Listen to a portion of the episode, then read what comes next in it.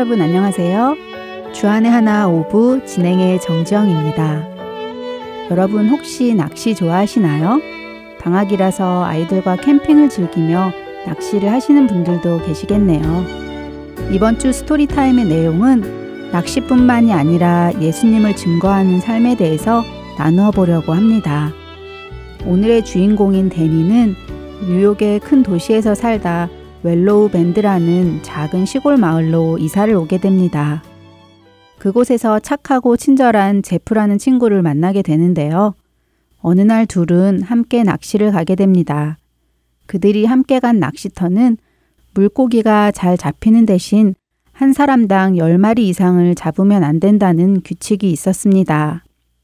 아이들은 낚시를 하여 저녁 메뉴로 생선 요리를 배불리 먹을 수 있겠다며 신이 나 있었습니다. 낚시 중에 데니는 제프에게 새로 이사 온 자신에게 친절하고 따뜻하게 대해줘서 고맙다는 말을 전했습니다.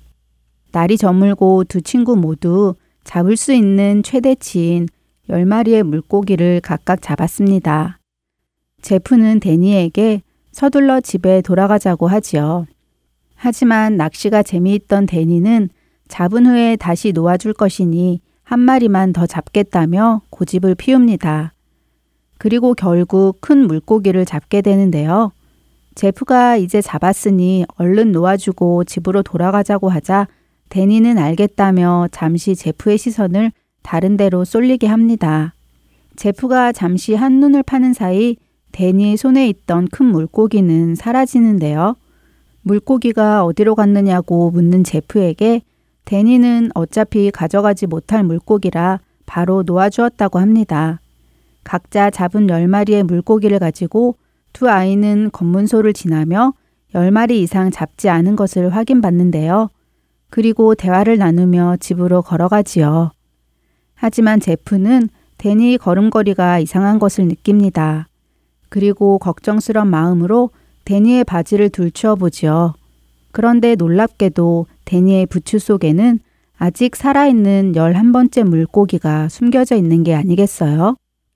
제프는 물고기를 당장 돌려주자고 말하지만 데니는 겨우 물고기 한 마리가 무슨 대수냐며 아무도 모르니 그냥 넘어가자고 합니다. 그런 데니에게 제프는 왜 자신이 남들보다 친절하고 정직한지에 대해 설명해 줍니다. 사실 제프는 데니가 왜 남들보다 친절하고 따뜻하게 자신을 대해주는지 물었을 때 자신이 크리스천이기에 그렇다고 대답하지 못했습니다. 대도시에서 온 데니에 비해 시골에 사는 자신의 모습이 왠지 부끄러웠기 때문이거든요. 그래서 아마도 시골에 살기 때문에 그럴 것이라고 얼버무렸습니다. 하지만 이제 제프는 자신이 그리스도인임을 말하지 못했던 것을 후회하며 데니에게 친절하고 정직한 이유는 그저 자신이 착한 사람이 아니라 예수님을 믿기 때문에 그분의 가르침대로 살고 싶은 거라는 것을 설명합니다. 그리고 다리가 아픈 데니를 대신해 물고기를 다시 풀어주고 돌아오면서 오늘의 드라마는 끝을 맺는데요. 찬양 한 곡 함께 하시고 돌아오겠습니다.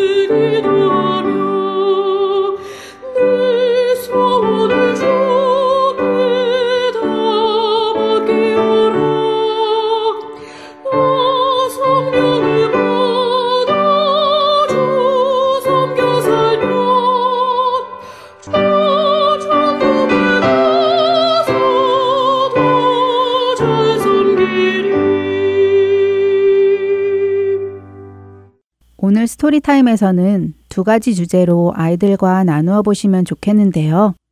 첫 번째 주제는 제프가 데니에게 자신이 그리스도인이라는 것을 밝히는 것에 있어서 처음에는 부끄러워했다는 것입니다. 제프는 시골 동네에 사는 아이죠. 데니는 뉴욕이라는 큰 도시에서 이사를 왔고요. 아마도 제프 아내는 큰 도시에서 온 데니와 자신을 비교했을 때 자신이 왠지 작은 듯한 느낌을 가졌던 것 같습니다. 그래서 자신을 그리스도인이라고 밝히는 것을 부끄러워했지요. 이런 모습은 사실 우리 어른들에게도 있는 모습입니다. 잘 생각해 보세요. 우리 대부분은 우리 자신보다 환경이 어려운 사람들에게는 복음을 전하는 일에 있어서 큰 부담을 느끼지 않는데요. 그러나 우리 자신보다 환경이 좋은 사람들에게는 복음을 전하는 일에 있어서 큰 부담을 느끼지요. 예를 들어 볼까요? 많은 성교들이 홈리스들, 가난한 나라의 사람들에게 이루어지고 있습니다. 그러나 부자를 향한 성교나 부유한 나라를 향한 성교는 잘 이루어지지 않는데요. 그 내면에는 이런 생각이 있지 않을까요? 즉, 환경이 어려운 사람에게는 예수님을 믿어보세요. 그러면 당신도 나처럼 될 수 있습니다. 하는 생각이지요. 이런 생각을 하고 있기에 환경이 나보다 난 사람에게는 전도하기가 부담스러운 것입니다. 예수 믿으세요. 라고 했을 때 상대방이 당신이나 잘 사세요. 나는 예수 안 믿어도 당신보다 더 잘 살아요. 라고 하면 어쩌지? 라는 생각 말입니다. 어쩌면 제프의 마음 안에도 그런 생각이 있었는지 모릅니다. 그러나 이런 생각은 잘못된 생각이지요. 우리가 복음을 전할 때 예수 믿고 나에게 일어난 일을 당신도 경험하세요. 라고 하는 말은 내 생활 수준에 이르라는 말이 아니죠. 죄로 인해 죽을 수밖에 없던 제가 예수님을 통해 죄사함을 받고 영원한 생명을 얻었습니다. 그렇기에 나는 어떤 상황에서도 행복합니다. 라고 하는 것입니다. 사도 바울은 로마서 1장 16절에서 내가 복음을 부끄러워하지 아니하노니 이 복음은 모든 믿는 자에게 구원을 주시는 하나님의 능력이 됨이라. 먼저는 유대인에게요, 그리고 헬라인에게로다. 라고 고백합니다. 사도 바울의 생활 수준은 형편없었지요. 매를 맞고 감옥에 갇히고 텐트를 만들어 사역비를 충당해야 하는 삶이었습니다. 그러나 그는 누구에게나 자신 있게 복음을 전했습니다. 그 이유는 복음은 구원을 주시는 하나님의 능력이기 때문이지요.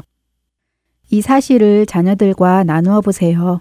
우리가 전하는 복음이 무엇인지 그 본질이 무엇인가를 함께 나누어 보세요. 그것은 나를 전하는 것이 아니라 하나님의 능력을 전하는 것입니다. 두 번째 주제는 정직해야 한다는 것인데요. 그 정직에 관한 것이 작은 일이건 큰 일이건 상관없이 말이죠. 대부분의 사람들은 큰 문제는 정직하려고 합니다.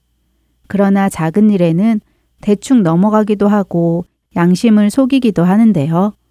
데니는 누구나 10마리씩 잡을 수 있는 물고기인데 고작 한 마리 더 가져가는 것이 무엇이 문제인가 라고 묻습니다. 10마리에 비교해서 한 마리는 적은 숫자이니까요.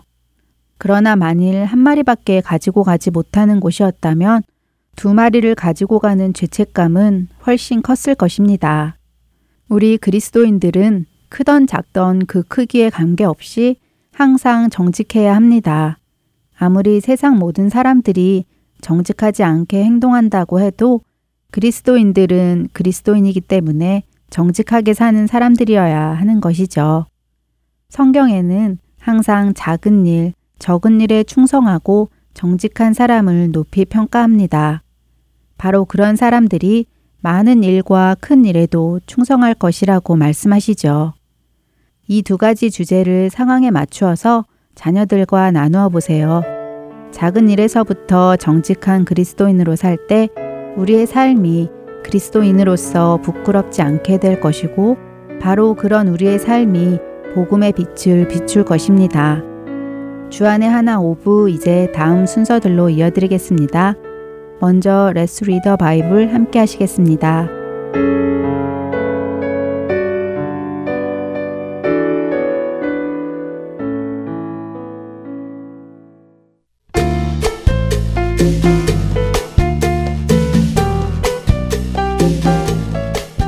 애청자 여러분 안녕하세요. Let's Read the Bible 진행의 박재필입니다.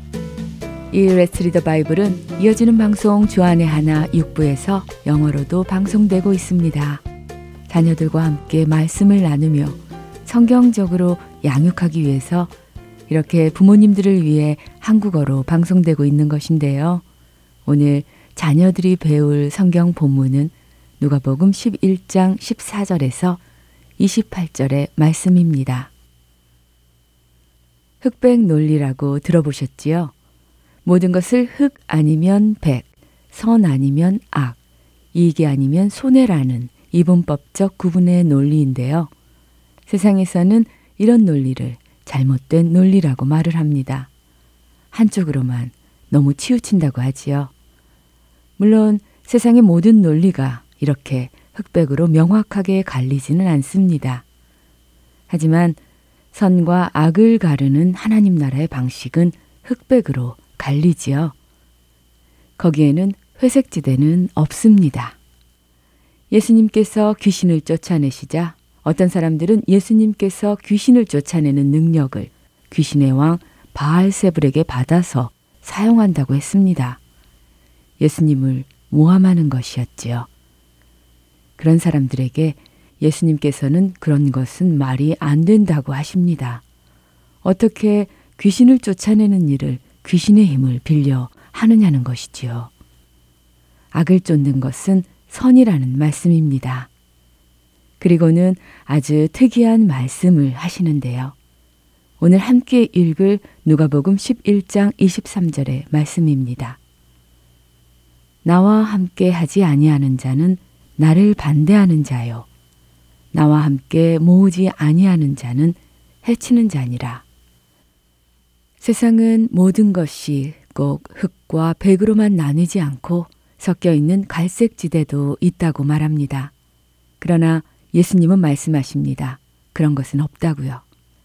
예수님과 함께 하지 않으면 그것은 곧 예수님을 반대하는 것이라고요. 어떤 사람들은 이렇게 말할지 모릅니다.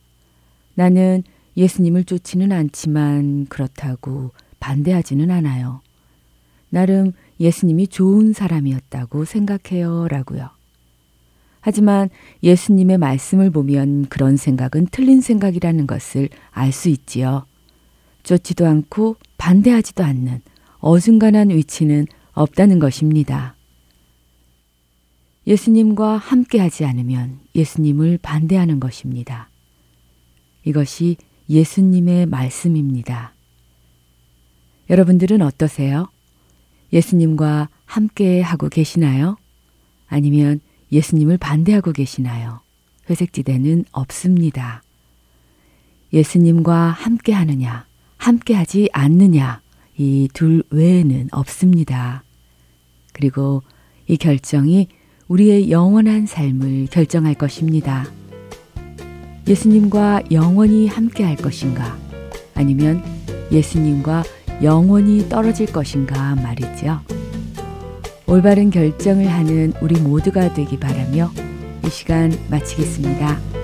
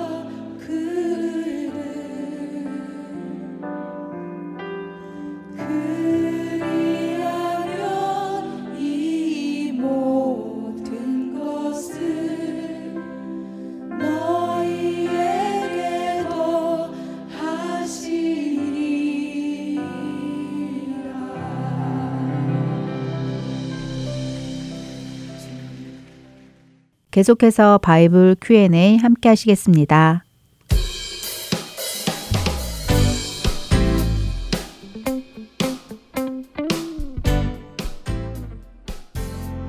여러분 안녕하세요. 바이블 Q&A 진행의 강승규입니다. 성경을 읽고 하나님의 말씀을 공부하다 보면 우리는 하나님에 대해 알지 못했던 사실을 매번 깨닫게 됩니다. 또 이미 알고 있었던 내용이라 하더라도요, 새롭게 그리고 더 깊이 이해되기도 하지요. 그래서 우리는 쉬지 않고 하나님의 말씀을 공부해야 합니다. 그렇게 되는 여러분 모두가 되시기를 바랍니다. 성경을 읽다 궁금한 점이 생기시면요. 저희 할텐솔 복음 방송으로 연락을 주시기를 바랍니다. 연락 주실 이메일은요. heartandsoul.org gmail.com이고요. 전화는 602-866-8999입니다. 함께 고민해보고 생각해보면 좋을 것 같습니다. 자, 오늘의 질문 듣고 오도록 하지요. Why do we have to believe in Jesus to be saved? Even though we do many good works, will we not be saved if we don't believe in Jesus?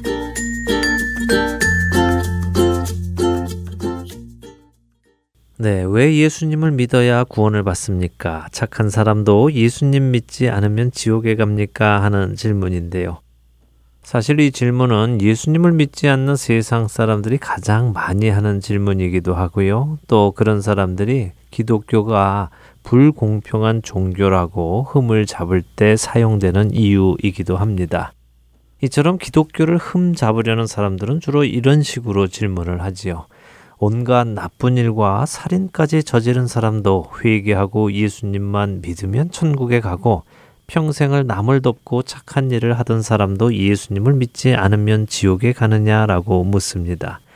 예수님을 믿지 않는다는 이유만으로 착한 사람들을 지옥에 보내시고 또 예수님을 믿는다는 이유만으로 나쁜 사람도 천국을 허락하신다는 이 사실이 기독교인이 아닌 사람들에게는 굉장히 불공평하게 들릴 수 있습니다. 어떠신가요? 여러분들도 이러한 사실이 불공평한 것처럼 생각이 되십니까? 그럼 과연 어디서부터 우리가 접근을 해야 이 질문에 대한 답을 얻을 수 있을까요? 그것은 죄에서부터 접근을 해야 합니다. 우리는 흔히 죄라고 하면 세상에서 죄로 정한 일을 죄로 생각을 합니다. 그래서 세상의 법정에 서보지 않은 사람들은 자신이 죄인이라는 사실을 받아들이기 힘들어 하지요. 하지만 솔직히 한번 생각을 해보죠.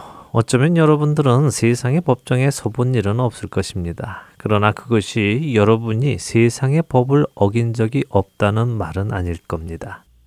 여러분은 한 번도 길에 무엇을 버리거나 횡단보도가 아닌 길을 건넜거나 친구와 다투었거나 하신 적이 없으십니까? 단 한순간도 제한 속도를 넘어서 운전을 해보신 적이 없으신지요? 사실 들키지 않았을 뿐이지 우리 모두는 세상의 법정에서도 유죄를 선고받을 사람들입니다. 그런 우리가 하나님의 법정에서는 어떨까요? 과연 어느 누가 그 법정에서 무죄를 선고받을 수 있을까요? 로마서 3장 10절은 의인은 없나니 하나도 없다고 말씀하십니다. 또한 로마서 3장 23절은 모든 사람이 죄를 범하였다고 하시죠. 그리고 로마서 6장 23절은 죄의 삭슨 사망이라고 말씀하십니다. 죄인이 심판을 받는 것이 불공평하다고 여러분은 생각하십니까? 아니지요. 죄인이 심판을 받지 않으면 그것이 오히려 불공평한 것입니다. 정의 사회란 죄인이 죄값을 치르는 사회입니다. 그렇기에 정의의 하나님께서 주관하시는 하나님의 나라에서 모든 죄인은 심판을 받아 영원한 벌을 받는 것이 마땅한 것이고 공평한 것입니다. 그런데도 하나님께서는 그렇게 모든 사람이 자신의 죄로 인해 영원한 벌을 받아야만 함에도 불구하고 그렇지 않아도 되는 길을 열어주셨습니다. 그것이 무엇일까요? 아무런 죄도 없는 그 아들이신 예수 그리스도께서 십자가에서 죽음을 받게 하신 것이죠. 죄인이 죽는 것은 공평한 일입니다. 그러나 의인이 죽는 것은 불공평하지요. 의인이신 예수님께서 죽으신 것은 불공평한 일입니다. 그래서 하나님께서는 불공평하게 죽으신 예수님을 다시 부활시키십니다. 그것이 정의이기 때문입니다. 그래서 예수님의 은혜를 받아들이고 그분을 나의 구세주로 받아들이는 사람은 죽음에서 건짐을 받게 된 것입니다. 이것이 아주 중요한 포인트인데요. 처음에 저는 세상 사람들의 논리를 여러분들께 말씀을 드렸습니다. 그들은 예수 그리스도를 믿지 않는다고 착한 사람을 지옥에 보내는 것은 불공평하다고 주장한다고 말씀드렸습니다. 하지만 착한 것이 무엇일까요? 착하다는 기준은 누가 정하는 것입니까? 기준은 오직 하나님의 말씀 밖에는 없습니다. 우리가 이미 성경에서 살펴본 바와 같이 하나님의 율법 앞에서 착한 사람은 없습니다. 모든 사람이 죄를 범하였지요. 그렇게 모든 사람이 심판을 받아 죽는 것은 당연합니다. 이것은 세상 사람들이 말하는 불공평한 것이 아니라 공평한 것입니다. 오히려 하나님의 율법에 따라 마땅히 죽어야 하는 죄인이 죽음에서 건짐을 받은 것, 이것이 불공평한 것이죠. 그러나 하나님께서는 이 불공평한 일을 사랑하시기에 하신 것입니다.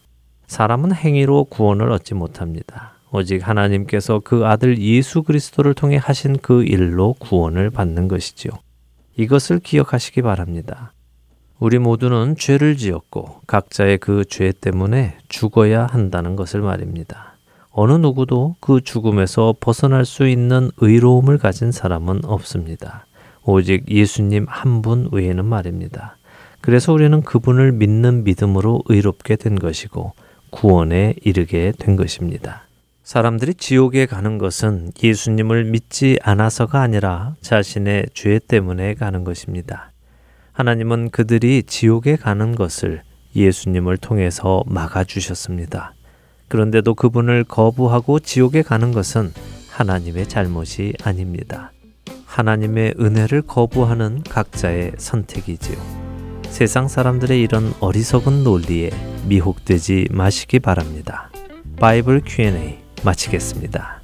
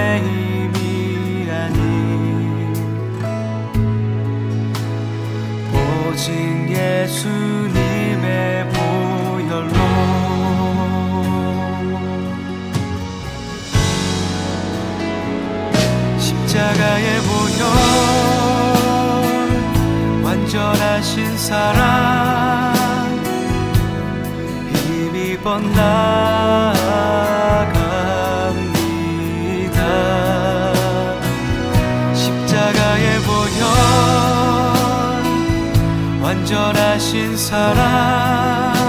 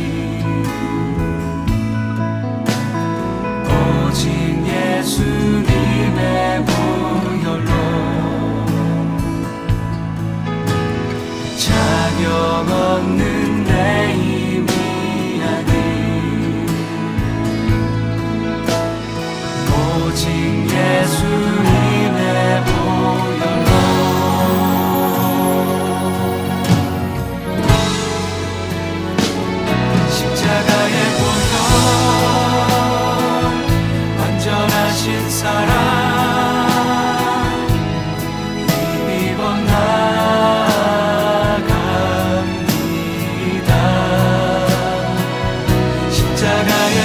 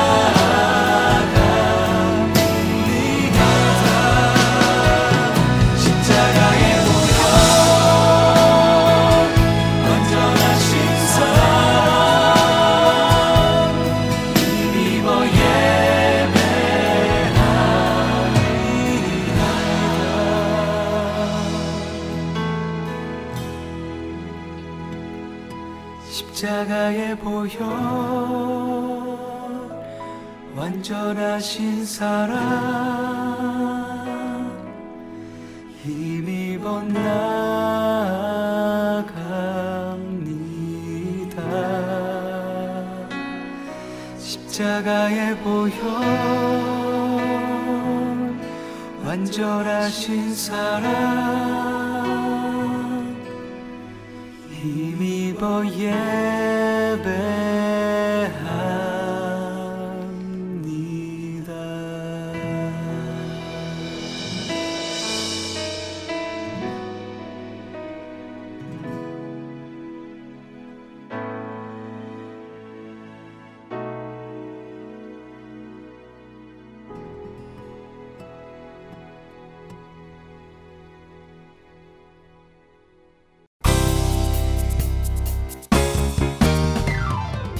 성경의 땅 이스라엘. 그 땅을 알지 못하고 성경만 읽을 때 우리가 놓치는 것들이 있습니다. 성경의 지리적 배경과 역사적 배경을 함께 공부하며 다윗의 일생을 따라 성경 속으로 여행을 떠나는 프로그램. 베들레헴에서 예루살렘까지. 이스라엘에서 사역하시는 유병성 목사님께서 주안의 하나 일부에서 여러분을 초대합니다.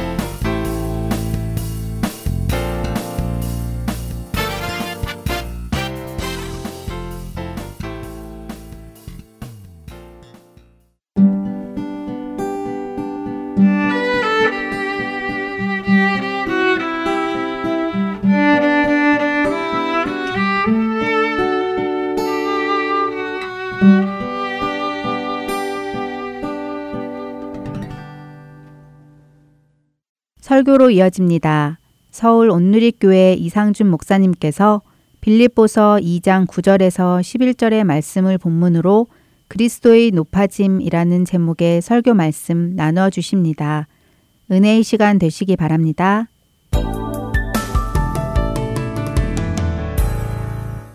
하나님과 동일한 본체에 있지만 동등됨을 당연한 것으로 여기지 않으시고 낮아지시되 사람의 형상으로까지 낮아지셨고 십자가에 죽기까지 낮아지셨다. 그렇게 낮아지시니까 하나님 높여주셨다는 거죠. 그러면 저희가 이 본문을 묵상하면 첫 번째 질문은 낮아지면 무조건 자동적으로 높아지는 것일까? 여러분 여기서의 낮아짐은 그냥 개인적 성향 때문에 낮아지거나 아니면 본인이 뭔가를 잘못해서 낮아진 것을 얘기하는 것이 아닙니다. 그리스도의 낮아지심은 아버지의 뜻에 순종하기 위한 낮아지심이죠. 개인적 성향의 문제도 아니고 내가 어쩔 수 없는 아니면 나의 잘못을 통한 낮아짐이 아니라는 것이죠. 하나님의 형상, 존귀한 하나님의 자녀들이 죄 가운데, 사망과 저주 가운데 빠져 있는 것을 건져주시기 위해 하늘 보좌를 버리고 이 낮은 땅으로 내려오신 것. 그것은 전적으로 우리를 구원하시고자 하는 아버지의 뜻을 이루어 드리기 위해서. 그렇게 낮아지면 하나님이 직접 높여주신다라는 것입니다. 그리스도의 겸손과 존귀의 과정을 보면서 깨닫는 바가 있습니다. 하나님의 아들이 천상에서 지상으로까지 겸비하셨다. 스스로 겸비해서 내려오셨는데 사람들은 악하여서 그분을 비하한 것이죠. 휴밀리에이션입니다. 그렇지만 하나님은 결국 그분을 다시 높이셨다. 고양시키신다. 엘리베이션. 우리가 건물 올라갈 때 이제 엘리베이터를 타죠. 우리를 높여주신다. 그리스도를 높이셨다. 예수 그리스도의 낮아지심과 높아지심, 그분의 겸비와 고양, 우리의 삶에도 동일하게 적용이 됩니다. 우리가 가정에서 교회에서 다른 사람을 겸손하게 자기를 낮추고 겸비해서 섬기면 물론 그건 아름다운 것이지만 때로는 사람들이 무시하기도 하고 그걸 당연하게 여기기도 하고 당연하게 요구하기도 하고 그럼 마음이 이제 어려워지는 거죠. 제가 데이비 케이프 목사님이 쓰신 종의 마음이라는 책을 몇 번 권면을 해드렸는데요. 이 데이비 케이프 목사님이 큰 교회 목회를 하다가 순례의 길에 들어서라는 음성을 듣고 순종하죠. 그리고 많은 사람을 섬깁니다. 근데 그의 사역에 감동을 하고 한 청년이 자기가 돕겠다고 조력자로 나서죠. 근데 이 청년이 하루는 저녁에 그런 얘기를 하는 거예요.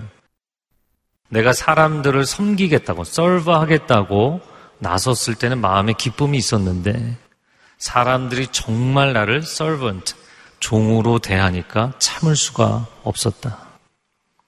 내가 다른 사람을 solve하겠다고 했는데 그렇게 대하니까 힘들더라는 거야. 여러분, 그러나 오늘 메시지는 주를 위해 자신을 겸비하는 사람은 하나님께서 직접 높여주신다는 거예요. 사람이 높여주는 것이 아닙니다. 세상이 높여주는 것 아닙니다. 하나님이 높여주시는 것입니다. 아, 구약의 사울왕은 스스로를 높여서 왕위를 지키려고 했지만 인생에 갈수록 비참해졌죠.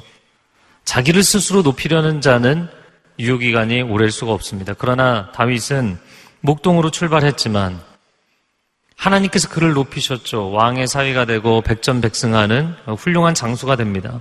그런데 어느 날 갑자기 그 높은 자리에서 광야의 도망자로 방랑자로 낮추시죠.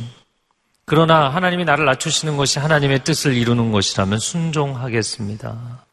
하나님의 뜻에 순종해서 겸비했을 때 하나님께서 그를 정말 이스라엘에서 가장 하나님의 마음에 합한 사람으로 높여주신 줄로 믿습니다.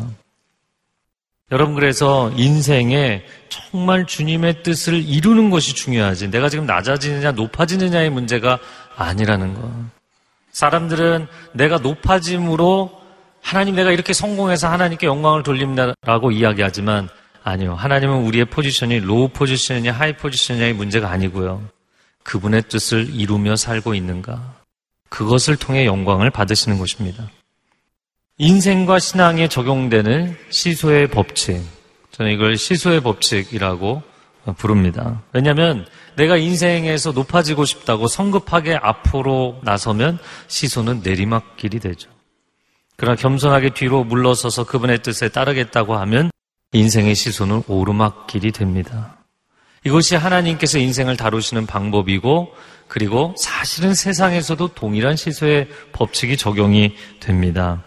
사람들이 스타를 원하는 것 같지만 교만해진 스타는 추락하기 마련이고 그가 그 자리에 아무리 있으려고 해도 사람들이 끌어내리게 되어 있죠. 그래서 주님이 이렇게 말씀하셨어요. 잔치의 상좌에 앉지 말라. 잔치 자리에 갔을 때 어, 내가 이 정도 자리에 앉아도 되지 그렇게 앉지 말라는 거예요. 여러분 가운데 당연하게 그 자리에 앉는 분들이 혹시 계시다면 자기 행동을 한번 돌이켜 보세요. 왜냐하면 예수님 이렇게 설명하시죠. 잔치의 상좌에 앉았는데 누군가 더 높은 사람이 와서 내려가라 얘기하면 수치가 될 것이다. 그러나 잔치 자리에 들어가서 끝자리 말석에 앉았는데 영광의 자리에 오르시죠. 라고 하면 그게 당신에게 영광이 될 것이다. 그 말씀의 마지막에 이렇게 결론을 내리십니다. 누가복음 14장 11절 같이 읽어보겠습니다. 무릇 자기를 높이는 자는 낮아지고 자기를 낮추는 자는 높아지리라. 예수님 말씀하신 크리스찬이 가야 될 길, 인생에 우리가 가야 될 길은 십자가의 길이라는 거죠. 우리는 올라가고 올라가고 올라가는 것을 통해서 하나님께 영광. 근데 그렇게 얘기하지 않으셨어요.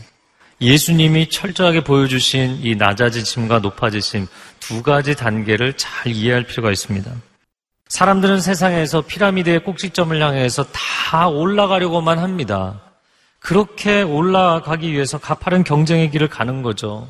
그러다 보면 도중에 수많은 사람들이 도태되고 탈락하고 추락하게 됩니다. 절망합니다. 그런데도 사람들은 계속 오르는 길만 생각하죠. 예수님께서 3년의 공생의 사역을 마치시고 예루살렘으로 올라가실 때 예수님은 비장한 각오로 십자가를 지러 올라가고 계셨죠. 그런데 주변의 제자들은 무슨 생각을 하고 있었나요? 야, 우리가 높은 벼슬 자리를 하겠다. 서로가 누가 더 높은 자리를 차지할 거냐?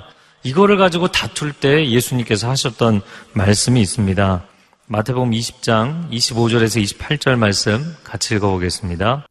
예수께서 제자들을 불러다가 이르시되 이방인의 집권자들이 그들을 임의로 주관하고 그 고관들이 그들에게 권세를 부리는 줄을 너희가 알거니와 너희 중에는 그렇지 않아야 하나니 너희 중에 누구든지 크고자 하는 자는 너희를 섬기는 자가 되고 너희 중에 누구든지 으뜸이 되고자 하는 자는 너희의 종이 되어야 하리라. 인자가 온 것은 섬김을 받으려 함이 아니라 도리어 섬기려 하고 자기 목숨을 많은 사람의 대속물로 주려 함이니라. 세상 집권자들, 세상의 고관들은 권세를 부려야 되는 것인 줄 안다는 거예요. 권력의 자리에 오르면 오남용을 하는 것이 세상의 관성이라는 것입니다. 그러나 너희 중에는 그래서는 안 된다. 하나님은 세상을 그런 법칙으로 만들지 않으셨다. 너희 중에 누구든지 크고자 하는 자는 섬기는 사람이 되어라. 으뜸이 되고자 하는 자는 다른 사람의 종이 되어라. 나도 섬김을 받으러 온 것이 아니라 많은 사람을 섬기고 내 목숨을 그들의 대속물로 죄인들을 구원하기 위해서 대신 치르는 값으로 주기 위해 오셨다라는 거예요. 여러분 세상이 우리에게 끊임없이 세뇌시키고 있는 메시지가 있죠. 최고가 되라. 1등이 되라. 2등은 아무도 기억하지 않는다. 당신의 능력을 보여달라. 그리고 여러분을 계속해서 등 떠미는 것이죠. 어떻게 보면 자녀들 열심히 공부하라고 이야기하는 것도 그 대열에 합류시키는 거 아닌가요? 그러나 당신이 그 자리에 오르기 위해서 무수히 많은 사람들에게 절망감을 주고 실패감을 주고 그들의 눈에 피눈물을 흘리게 만들고 그들의 인생이 분노하고 절망하게 만든다면 당신이 그렇게 오른 당신의 top position은 결코 평안하지 못할 것입니다. 그리고 그 자리는 오래 가지 못할 것입니다. 그 권세는 영원하지 못할 것입니다. 이것은 굳이 성경이 아니어도 세상을 봐도 동일하게 적용되는 것이에요.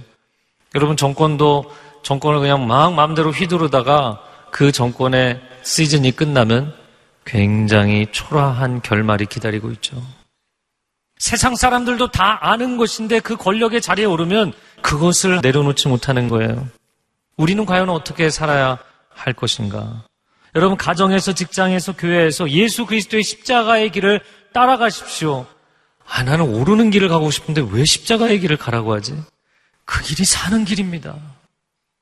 그 길이 사는 길입니다. 섬기는 리더가 되는 것, 설번트 리더십이라는 것이 그냥 세상의 어떤 리더십의 한 영역이 아니라 그것은 예수님이 보여주신 여러 리더십의 한 모델이 아니라 여러분 그 길만이 사는 길입니다. 사람이 하나님을 섬기는 것은 이제 섬긴다. 이 서브라는 단어를 디아코니아 예배라는 단어에도 쓰죠. 월십 서비스. 그러나 과연 사람이 하나님을 섬길까요? 하나님이 사람을 섬겨주셨나요? 아들 예수 그리스도를 십자가에 내어주심으로 죽을 수밖에 없는 우리를 위해서 당신의 생명을 쏟아부어 주시는 정말 말로 다 설명할 수 없고 이해할 수 없는 섬김을 우리에게 주셨죠. 자녀가 부모를 섬겨야 되나요? 부모가 자녀를 섬겨야 되나요? 서로 섬기는 것이지만 사실 부모가 많이 섬기지 않나요? 학생이 선생님을 섬기나요? 선생님이 열심히 그냥 하루 종일 가르치면서 목이 터져라 학생들을 섬기나요? 여러분, 하나님이 만드신 법칙은 리더가 팔로워를 섬겨야 된다는 거예요. 섬겨야 된다는 거예요. 그게 하나님이 원하시는 것이라는 거예요. 여러분이 정말 하나님의 뜻을 이루기 위해서 하나님이 여러분을 거기에 부르셔서 세우신 이유와 그 뜻을 이루기 위해서 기꺼이 낮아지면 하나님이 높여주실 줄로 믿습니다. 그 하나님을 신뢰하라는 거예요. 여러분, 이 고백이 있어야만 세상의 불행한 경쟁 구도에 빠지지 않을 수 있는 것입니다. 인생은 경쟁이 아닙니다. 인생의 본질은 부르심입니다. 우리는 하나님의 부르심을 이루기 위해 살아가는 것이지 경쟁에서 내가 조금 더 높아지기 위해서. 여러분, 절대자의 절대적인 부르심을 이루어가는 삶이 굉장히 어려워 보이지만 사실은 그분의 부르심에 내가 반응하고 순종하기만 하면 컴플리션, 완성되는 것이에요. 그건 너무나 행복한 것입니다. 다른 부담감이 없어요. 비교하지 않아도 됩니다. 누군가와 싸우지 않아도 됩니다. 그러나 세상의 상대적 세상에서의 경쟁이라는 것은 아, 제가 전에도 메시지 할 때 나눴지만 이게 상대성의 모순이에요. 상대적 세상에서 남보다 좀 더 높아진다? 이건 끝이 없는 싸움이에요. 끝이 없는 싸움이에요. 누구보다 좀 더 높아진다, 좀 더 영향력을 갖는다, 좀 더 많이 소유한다. 이거는 끝이 없는 싸움이에요. 그래서 세상의 경쟁 구도에서 당신이 내가 이 포지션에만 오르면 행복해지겠지. 거짓말이에요. 절대적 만족감은 주어지지 않습니다. 그리고 오히려 그 자리에 오르기 위해서 수많은 사람의 피를 흘리고 결국에는 자신이 불행해지게 돼 있어요. 여러분 세상의 거짓말에 속지 마십시오. 오늘 우리의 인생에 하나님이 진리의 말씀을 주시는데 여러분, 섬기는 사람. 하나님의 뜻을 이루기 위해서 섬김의 리더십을 발휘하는 사람이 되면 하나님이 당신의 인생을 반드시 높여 주실 줄로 믿습니다. 섬기는 리더가 되십시오. 섬기는 부모로 살아가는 것을 기뻐하십시오. 섬기는 목회자, 섬기는 순장, 섬기는 임직자가 되십시오. 이 사회가 사랑과 은혜의 선순환이 일어나는 사회가 되기를 주님의 이름으로 축복합니다. 주님이 높여주신다. 여러분, 이것은 내 인생은 사람이 높여주는 것이 아니라 하나님이 높여주시는 것이다. 이런 좀 고집이 필요해요. 사실 그 믿음의 조상 아브라함을 보면서 아브라함이 뭐 자기 아내도 팔고 뭐 거짓말도 하고 별 이상한 짓을 많이 하잖아요. 뭐 이런 사람이 믿음의 조상인가? 그런데 아브라함을 보면서 와 정말 이렇게 가슴에 쾅 와닿는 이런 믿음의 고백이 있었구나. 보이는 장면이 있습니다. 아브라함이 자기 조카 롯이 소돔에 가서 살았는데 북부 가난 연합군과 남부 가난 연합군이 큰 전쟁을 벌이게 됐어요. 근데 북부가 이기게 됐고 소돔 남부 지역에 있던 이 사람들이 포로로 다 끌려가면서 롯과 그 일행 가족과 모든 재산이 다 붙잡혀 갔어요. 아브라함이 318명 자기 집에 있는 사람들과 그리고 현지인들 친구들과 함께 쫓아가서 큰 승리를 거두고 놀랍죠. 큰 승리를 거두고 그 가족들을 데리고 왔을 뿐만 아니라 모든 전리품을 다 되돌려 옵니다. 그때 소돔 왕이 고맙다고 하면서 아브라함 우리가 승리하고 사람들만 돌이켜줘도 정말 땡큐인데 전리품은 당신이 다 가져가십시오. 라고 얘기하는 장면이 나와요. 자, 그때 뭐라고 아브라함이 이야기하냐면 창세기 14장 23절 읽어보겠습니다. 내 말이 내가 아브라함으로 치부하게 하였다 할까 하여 내게 속한 것은 실 한 오락이나 들매끈 한 가닥도 내가 가지지 않겠다. 지금 여러분 생각해 보세요. 이 남부 쪽이 굉장히 풍요로운 땅이었거든요. 그래서 롯이 경고를 들으면서도 소돔과 고모라를 못 떠나잖아요. 그렇게 풍요한 나라들의 어마어마한 전리품을 한순간에 테이크할 수 있는 기회가 그에게 주어졌었어요. 근데 그것을 거절합니다. 사람이 나에게 복을 주는 것이 아니다. 사람이 나에게 재물을 주는 것이 아니다. 사람이 나를 성공시키는 건 아니다. 내 인생은 하나님이 높여주실 것이다. 사람들은 그렇게 생각합니다. 그거 테이크하고 하나님 기뻐하시는 일에 쓰고 그러면 되지. 여러분, 사람이 아니고 세상이 아니고 하나님이 내 인생을 높여주신다는 이 고백을 가진 사람, 하나님이 얼마나 감동하시겠어요? 여러분 이 고백으로 살아갈 수 있기를 축복합니다. 두 번째 나누고 싶은 것은 모든 이름 위에 뛰어난 이름입니다. 저희가 구절 하반절을 한번 읽어보겠습니다. 모든 이름 위에 뛰어난 이름을 주셨습니다. 9절, 10절, 11절의 중요한 단어가 이름입니다. 제가 어제 이름 묵상하면서 많은 생각을 했는데, 뭐 거의 없으신데 가끔 성도님들 중에 새로 태어난 아이 장명을 해달라고 요청하시는 분들 있어요. 쉽지 않아요. 이름 너무 중요하죠. 그 좋은 이름을 갖는 거 중요합니다. 여러분, 이름이라는 것은 존재를 의미합니다. 이름이 어떤 이름을 갖느냐, 그 이름이 어떻게 불리느냐, 어떻게 쓰이느냐, 굉장히 중요한 의미를 갖습니다. 그런데 모든 이름 위에 뛰어난 이름을 주신다. 제가 이걸 묵상하면서 너무 이상한 거예요. 왜냐하면 이미 이름이 있으시잖아요. 근데 무슨 이름을 주신다는 것일까? 세상 사람들이 이런 표현을 씁니다. 유명하다, 무명하다. 여러분, 세상에 이름이 없는 사람 있나요? 다 이름이 있죠. 그런데 다 이름이 있는 사람들 중에 어떤 사람은 이름이 있다, 어떤 사람은 이름이 없다. 이 얘기는 뭘까? 이름은 존재를 의미하기 때문에 존재하는데 존재감이 있는 사람, 존재하는데 존재감이 없는 사람을 이야기하는 것이죠. 하나님의 아들은 그러면 어떤 이름을 가지셨는가? 그리고 어떤 이름을 받으셨는가? 하나님의 아들의 지상의 이름이 뭐였나요? 예수. 예수라는 뜻은 마태복음 1장에 자기 백성을 저희들의 죄에서 구원하실 자다. 굉장히 좋은 이름이죠. 그러면 그 이름만으로도 존재 의미가 있지 않나요? 그런데 그 당시에는 예수라는 이름이 흔한 이름이었어요. 철수, 영희, 흔한 이름이었어요. 여러분 영어 이름으로도 조슈아, 여호수아 흔한 이름이죠. 호세아, 이에수스 다 똑같은 이름입니다. 똑같은 이름이기 때문에 그 당시는 굉장히 흔한 이름이었어요. 그러니 당시 사람들이 예수라는 이름을 들어서는 게다가 갈릴리 나사렛 출신이고 촌구석에서 나온 청년이고 배운 바도 없고 그렇기 때문에 그 이름을 들었을 때 아무도 감동이 없었어요. 그러나 중요한 것은 그분이 정말 그리스도시냐.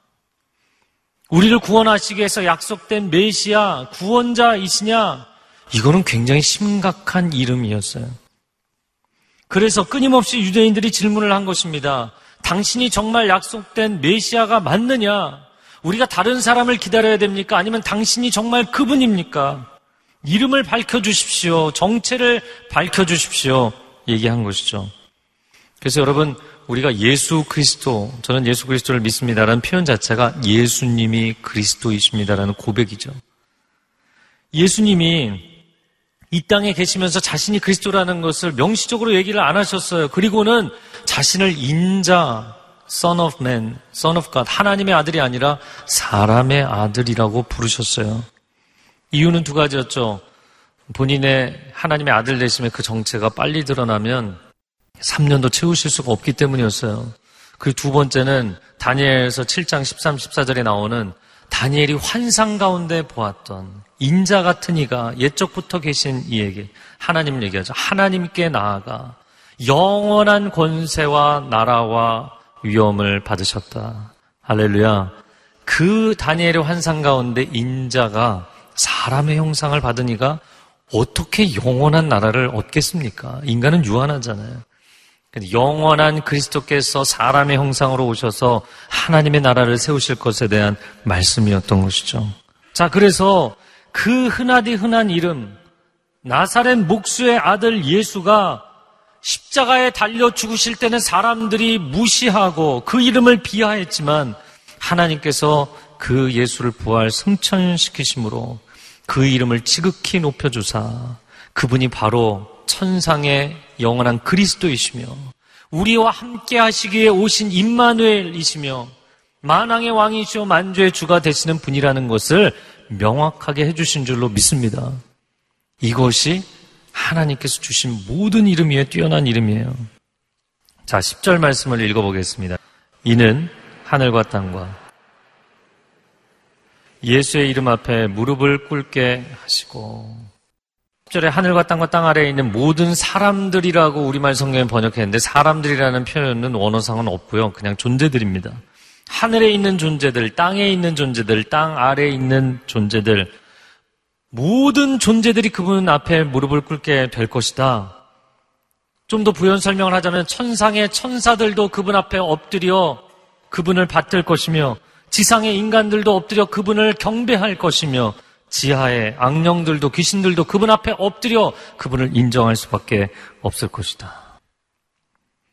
마치 이런 것이죠. 우리가 사극을 보면 탐관오리가 들끓는 그런 지방의 어떤 고을에 암행어사.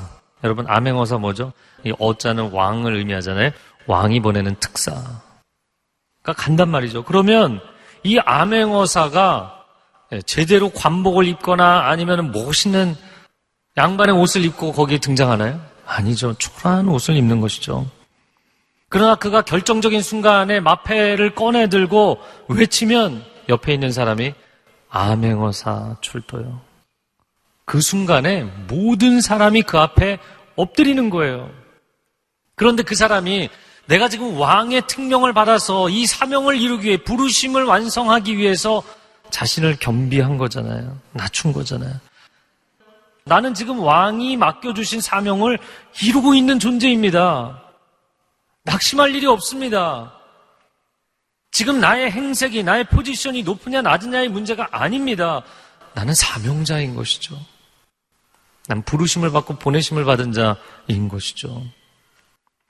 여러분, 어명, 어사, 왕이 직접 거기에 나타나지 않아도 왕의 명령만 있어도 사람들이 엎드리게 돼 있어요. 어명이요. 그런데 하물며 왕의 특사도 그런데 왕이 직접 등장하면 모든 백성이 엎드리는 것입니다. 하물며 예수 그리스도께서 우리를 위해서 생명을 내어주시고 우리를 구원하시는 하나님이 맡겨주신 인류 구원의 사명을 완성하셨을 뿐만 아니라 부활 승천하셔서 죽음의 권세를 이기시고 하나님 보좌 우편에 앉으셔서 세상 만물을 통치하시는 그 영광의 자리에 앉으실 때 할렐루야 여러분 그분을 닮아가는 삶이 되기를 주님의 이름으로 축복합니다. 그분 앞에 고개를 숙이고 무릎을 꿇고 엎드리게 되는 것이죠. 11절 말씀에 같이 읽겠습니다. 모든 입으로 예수 그리스도를 주라 시인하게 하셔서 하나님 아버지께 영광을 돌리게 하시려는 것입니다. 우리가 찬양 고백에도 예수는 주, 예수는 그리스도. 이 고백을 할 때 하나님이 영광을 받으신다. 고난의 종 그리스도께서 영광의 자리에 앉으시는 하나님의 아들로 드러나실 때 그 영광이 아들에게만 있는 것이 아니라 성부 하나님께도 영광이 된다는 것이에요. 그래서 여러분, 우리가 두 가지를 기도해야 될 것입니다. 첫 번째는 우리의 순종의 낮아짐을 통해서 하나님의 뜻이 이루어지게 하여 주옵소서. 제가 겸비하고 낮아지는 것, 하나님 low position에 내려가는 것 좋습니다. 그러나 그것으로 끝나지 않게 하시고 하나님의 뜻이 이루어지소서. 나의 낮아짐으로 우리 가정에 하나님의 뜻이 이루어지소서. 나의 자녀들의 인생에 하나님의 뜻이 이루어지이다. 나의 낮아짐으로 이 교회에 하나님의 뜻이 이루어지이다. 여러분, 이 기도가 필요하죠. 두 번째는 우리의 회복의 높아짐을 통해서 하나님의 영광이 나타나소서. 하나님, 내가 혼자 높은 자리에 올라가고 나 혼자 찬사를 받고 갈채를 받는 것으로 끝나는 것이 아니라 하나님, 내가 올라가는 건 사실 그게 본질이 아닙니다. 하나님의 영광이 나타나게 하소서. 주의 이름이 드러나게 하소서. 사람들이 여러분의 삶을 보면서, 와, 정말 하나님이 살아계시군요. 당신의 인생에 하나님이 함께 하시는군요. 그런 하나님이면 나도 만나고 싶습니다. 이런 고백이 있다면 얼마나 하나님이 영광을 받으시겠냐는 거예요. 내가 혼자 세상에서 좋은 포지션에 있어서 인정받아서 높아지는 거 말고요. 나를 통하여 하나님의 이름이 나타나소서. 하나님의 영광이 나타나소서. 이 고백이 있는 사람들을 하나님 축복하실 줄로 믿습니다. 겸손의 리더십, 섬김의 리더십을 살아내는 저와 여러분이 될 수 있기를 주님의 이름으로 축복합니다. 가정에서 부모로서, 직장에서 상사로서, 학교에서 교수나 교사로서 또 교회에서 목회자로 임직자로서 주님이시라면 어떻게 하셨을까? 허리에 수건을 두르시고 사람들의 발을 씻기시고 헐벗은 자들을 입혀주시고 배고픈 자들을 먹여주시지 않았을까? 여러분, 당신을 그 자리에 왜 세우십니까? 아, 내가 높은 자리에 올라서 하나님께 영광이 됐다. 이건 굉장한 단순 논리입니다. 어떻게 보면 세상의 논리를 신앙으로 탈바꿈했을 뿐입니다. 그 자리에서 정말 하나님 드디어 기회가 왔군요. 드디어 섬길 기회가 왔군요. 여러분이 그 마음으로 섬기는 리더십이 된다면 하나님께서 영광을 받으실 것이고 하나님께 영광이 되고 하나님의 뜻이 이루어지면 하나님이 여러분을 높여주실 줄로 믿습니다. 그래서 우리는 하나님의 영역과 나의 영역을 구별해서 생각을 해야 됩니다. 내가 어떻게든 높은 자리, 영광의 자리에 올라야 되는데 이거 내가 하는 거 아닙니다. 인생의 영광은 하나님이 주셔야 될 부분이고 우리가 해야 될 역할은 신앙의 순종입니다. 겸손히 순종하겠습니다. 나의 삶을 통해 높은 자리든 낮은 자리든 주의 뜻이 이루어지이다. 이 고백으로 살면 주께서 우리와 함께 하시고 역사하실 줄로 믿습니다. 이 시간 함께 기도하겠습니다. 세상은 끊임없이 올라가라고 올라가라고 또 믿는 사람들도 당신이 올라가고 성공해야 하나님께 영광이 된다고만 이야기합니다. 그러나 아주 소수의 사람들만이 올라가고 많은 사람들이 실패하고 절망하고 하나님은 그렇게 하기 위해 세상을 만드신 게 아닙니다. 겸손히 섬기고 서로를 돕고 연합하고 아름다운 천국을 이 땅에서 경험하는 가정되게 하시고 일터되게 하시고 교회되게 하여 주시옵소서 우리를 사용하여 주시옵소서 주께서 보여주신 그 낮아지심을 통하여 사랑이 흘러가고 용서가 흘러가고 구원이 흘러가는 줄로 믿습니다. 주님이 높아지신 그 하나님의 영광의 자리로 오르신 그 모습을 통하여 인생에 소망을 주시고 희망을 주시고 능력을 주시는 하나님을 찬양합니다. 우리가 자리에 연연하고 집착하는 사람이 아니라 하나님의 영광을 바라보고 하나님의 뜻을 이루는 복된 하나님의 사람들 되게 하소서. 우리 한 사람 한 사람이 서 있는 자리마다 섬김을 통해 나눔을 통해 사랑을 통해 은혜를 통해 세상이 변화되는 놀라운 축복이 일어나게 하여 주옵소서. 하나님 감사합니다. 겸손의 자리에 앉을 때 하나님의 뜻이 이루어지기를 원하고 하나님이 우리를 회복하여 높이실 때 나의 영광이 아니라 하나님의 영광이 나타나기를 원합니다. 이 고백으로 평생을 살 때 때로는 조금 낮아지고 때로는 조금 높아져도 마음에 전혀 개의치 아니하고 불안해하지 아니하고 낙심하지 아니하고 교만에 빠지지도 아니하고 하나님 한 분만이 높아지든 낮아지든 살든지 죽든지 주님 한 분만이 나를 통해 높임을 받아 주옵소서. 이 고백의 능력을 체험하게 하실 줄로 믿습니다. 감사드리며 예수 그리스도의 이름으로 기도합니다.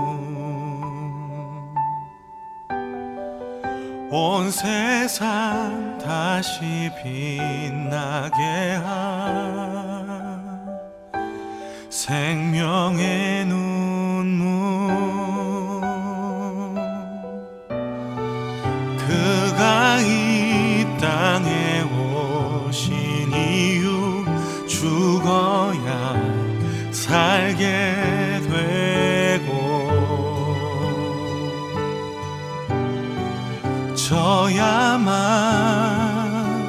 승리하는 놀랍고 영원한 신비 지으신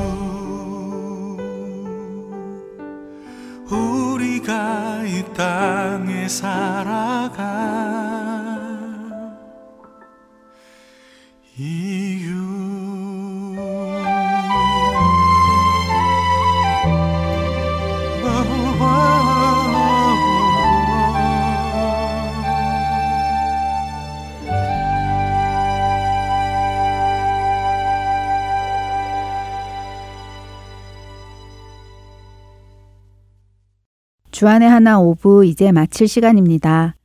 이번 한 주간도 예수님의 복음을 전하는데 부끄러워하지 말고 예수님 앞에 바로 설 수 있는 지혜롭고 정직한 사람이 되시길 바라며 저는 다음 주에 다시 찾아뵙겠습니다. 지금까지 진행의 정지영이었습니다.